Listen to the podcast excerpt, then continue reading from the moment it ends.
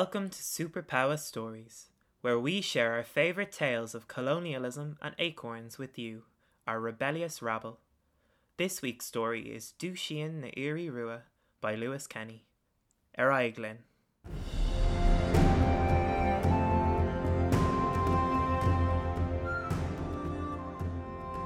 Far across the sea, in a wild and mystical forest called Irin, there lived a fuzzy bunch of red squirrels known as the Irarua.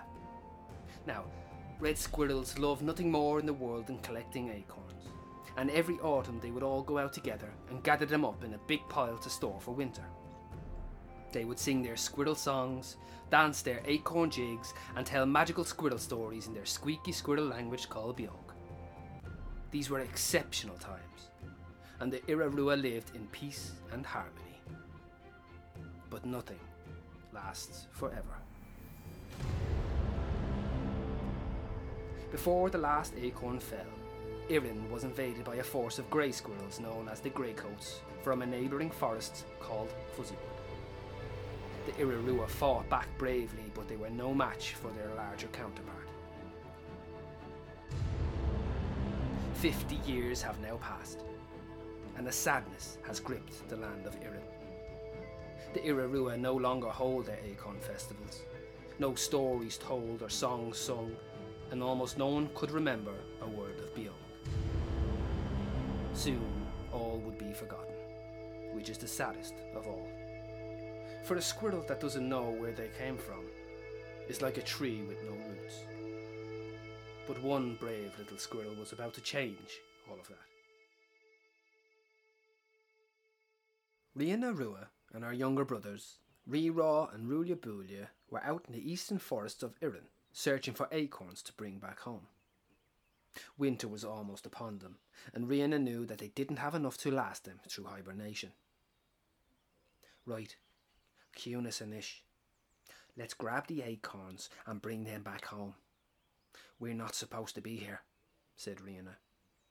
Rihanna was always the responsible one, and knew the less time spent in Greycoat territory, the better. Ah, come on, will ye? Have a bit of crack, said Ree-Raw, as he launched the giant acorn right into Bulia's nose. Ah, here, you dope! Leave it out! You're after bashing me in the nose! I'd bleed and kill you! screamed Bulia as he scrambled his way towards his brother. Stop and Nish, have you both nuts for brains? We have to be quiet. We can't be here. If they catch us looking for acorns in their forest, we'll be in big trouble, said Rihanna, in a firm whisper, stepping between both of her brothers. Oh, yeah? Well, you can tell those big bunch of rhyming nitbag rodents they can bite my bony, fuzzy tail, replied Ree Raw, wagging his tail with a taunting grin. Yeah, if they were here right now, they'd do absolutely nothing, retorted Rulia countering with an acorn of his own. But instead of hitting his brother, it flew all the way over his head and into the dense forest behind him, clattering loudly on the forest floor. Too loud. Gotubin, all of a sudden, with the swish of a tail, they were surrounded on all sides by large galumphing greycoats and from the largest sycamore tree climbed down a squirrel almost as big as a cat, in a shiny grey coat and a large sycamore hat. He paced up and down all fancy and that, and opened his buck teeth to speak. Fancy that. What do we have here then? Red squirrels in my forest, stealing my food, assaulting my soldiers with acorns from afar. How rude. Don't you know who I am? I'm Lord Fuzbury. I rule these lands, lest you be mistaken. Now stand aside, little red fellows, for your acorns I'll be taking, said Lord Fuzbury, and with gusto at that, so much so it almost knocked off his sycamore hat. Let the whole Lord Fuzbury. We need these acorns. If you just let us keep them, we'll. Rena began to plead, but was swiftly interrupted. No, no, no, you fool, Didn't you learn in school? I will tell you this only the one time. When you address a grey, you should do so in rhyme.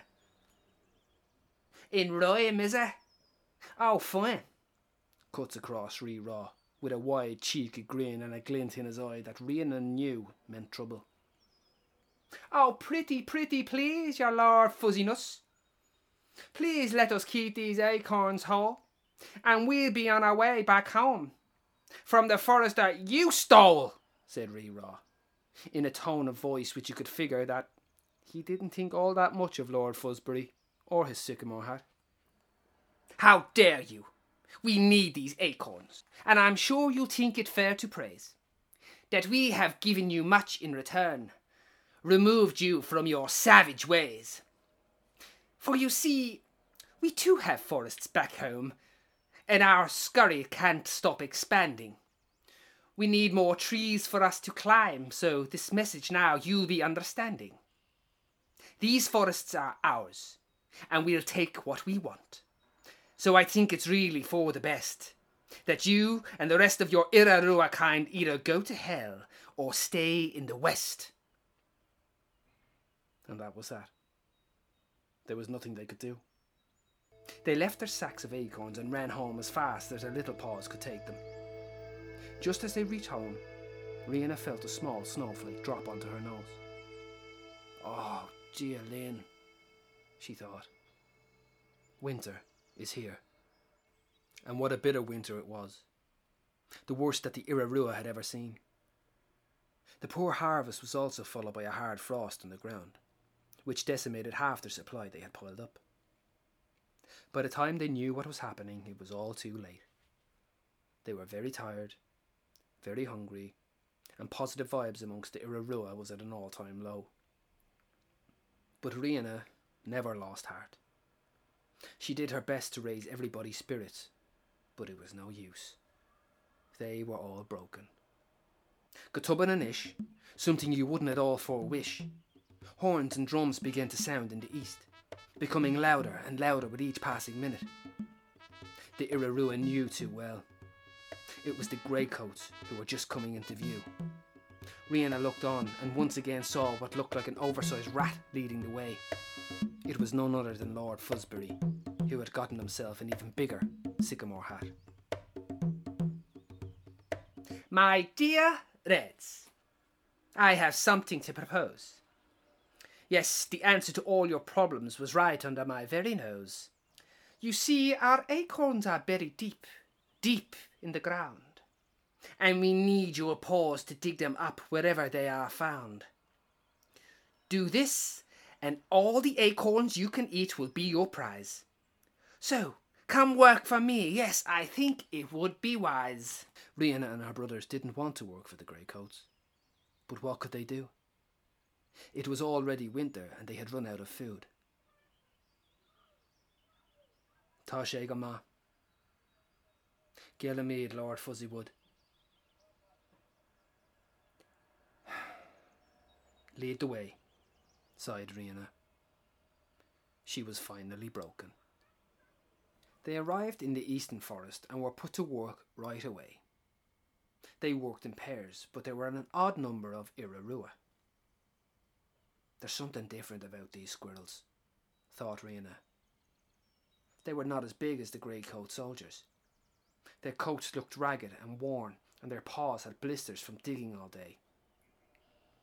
In fact, if it had not been for the colour of their fur, Rihanna would not have been able to tell the difference between her Irarua and these fellows at all. They worked together for hours without squeaking a squawk, until finally one of them spoke. Though Rihanna wasn't sure if he was talking to her or himself. Isn't it funny? The way things are told. We dig these acorns from when we're young till we're old. We don't ask for much and receive little return. All day we just dig and churn. Isn't it funny? here we are together. And it really makes you think. We're not so different after all. Indeed, we both stink. We're both hungry. And they'll work us till we're dead. Doesn't matter to them if our coats are grey or red. Isn't it funny? I've never seen a red squirrel before. All my life it is you I'm told to fear, that you are lazy and stupid, and you'll take everything I hold dear. Yes, it's so funny. I can see it clearly now. How those in power try to divide, turn squirrel against squirrel, when together we could turn the tide. We do all the work, and for them there is no shame. But one day we will climb and tails will tremble, for we'll have nothing to lose and everything to gain. Rihanna didn't know what to say. She finished up her work for the day and returned to her camp with the rest of the Irarua. The camp was crowded and was surrounded by greycoats. They began to line up to receive their daily food rations, overseen by none other than Lord Fuzbury himself, sitting on a mountain of acorns. And would you look at that? He'd just gone and gotten himself an even larger sycamore hat. When the Irarua looked at their food, they were so angry. A handful of seed was all that was given, not the acorns they were promised. Rihanna was flabbergasted. Ah, are yous having a laugh? I'm after pulling out them bleeding acorns all day for years and years are only giving us this? cried Rulya as he threw his handful of seeds back in their faces. Quiet, you! You insolent little rodent reject! We will teach you some respect. This behaviour we cannot allow. Greycoat, seize him! Seize him now! ordered Lord Fuzbury. Immy lat! cried Rena. At last she could no longer stand it. Without even a blink of an eye, she leapt into the air and floored three grey squirrel soldiers where they stood. Nobody touches her little brother. And before any of them could even utter a rhyme, Rihanna threw a roundhouse kick, knocking Lord Fuzbury from his acorn mountain, and began to cry like a spoiled little brat. For on the ground before him, smashed to pieces, lay his beloved sycamore hat. With a rallying cry, Rihanna charged and crashed down upon the grey squirrel forces with kicks, bites, and acorns flying everywhere. Knowing they had been defeated, Lord Fuzbury ran back to Fuzzywood with the rest of the greycoats. When the battle was over, the Irarua cheered and chanted the name Rina Rua and proclaimed her Bon Rina Rua, Queen of the Reds. That night they celebrated. They ate the finest acorns, and for the first time since they could remember, they sang new squirrel songs, danced the new jig, and told new stories of hope in their wonderful biog. They fell asleep that night with full bellies and happy hearts, and Rihanna couldn't believe it. They were home.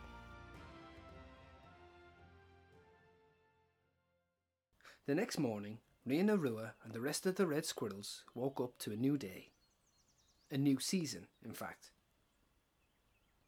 Jesus, I'm delighted to see the back of that winter, said Ree Raw, who'd been up all night shoveling acorns into his mouth, as am I. But sure, if there was no winter, this spring wouldn't be half as nice, replied Rena. Here, Rena, hurry. We're after surrounding the rest of them greycoats in the heart of the forest, called out Rooly Boolia, leaping from branch to branch.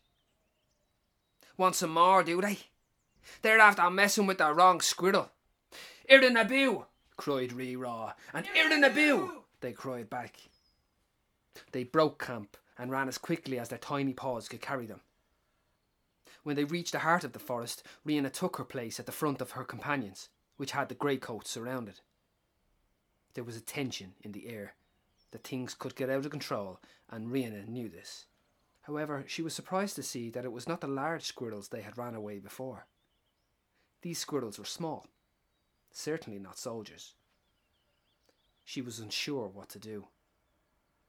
But before anyone could act, a lonely grey squirrel emerged in between the two groups.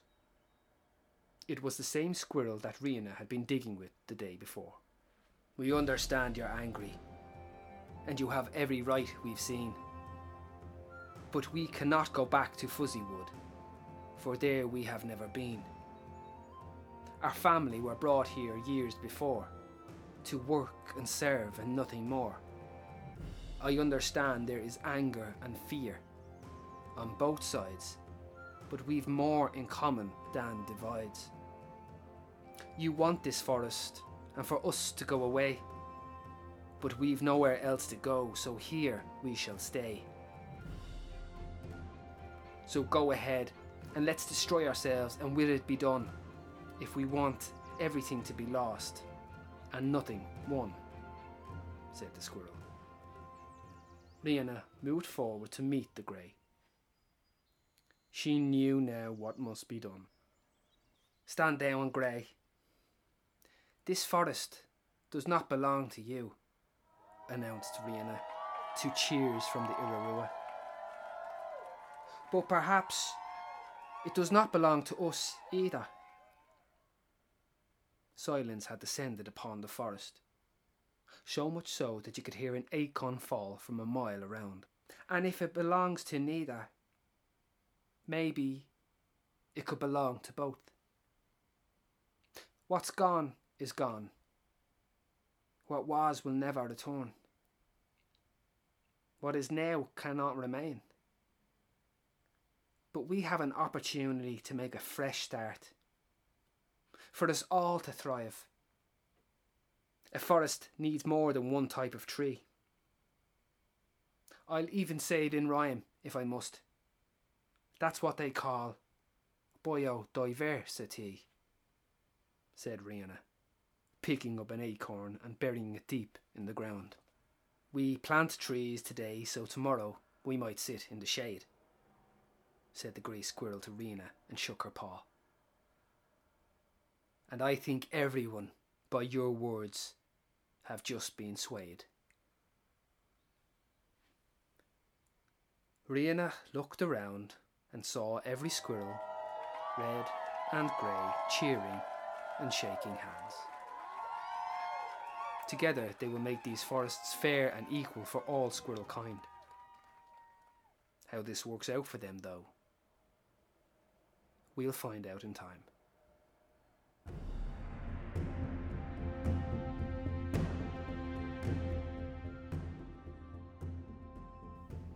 You've been listening to Dushian na Iri Rua by Lewis Kenny, performed for you by Graham Coughlin.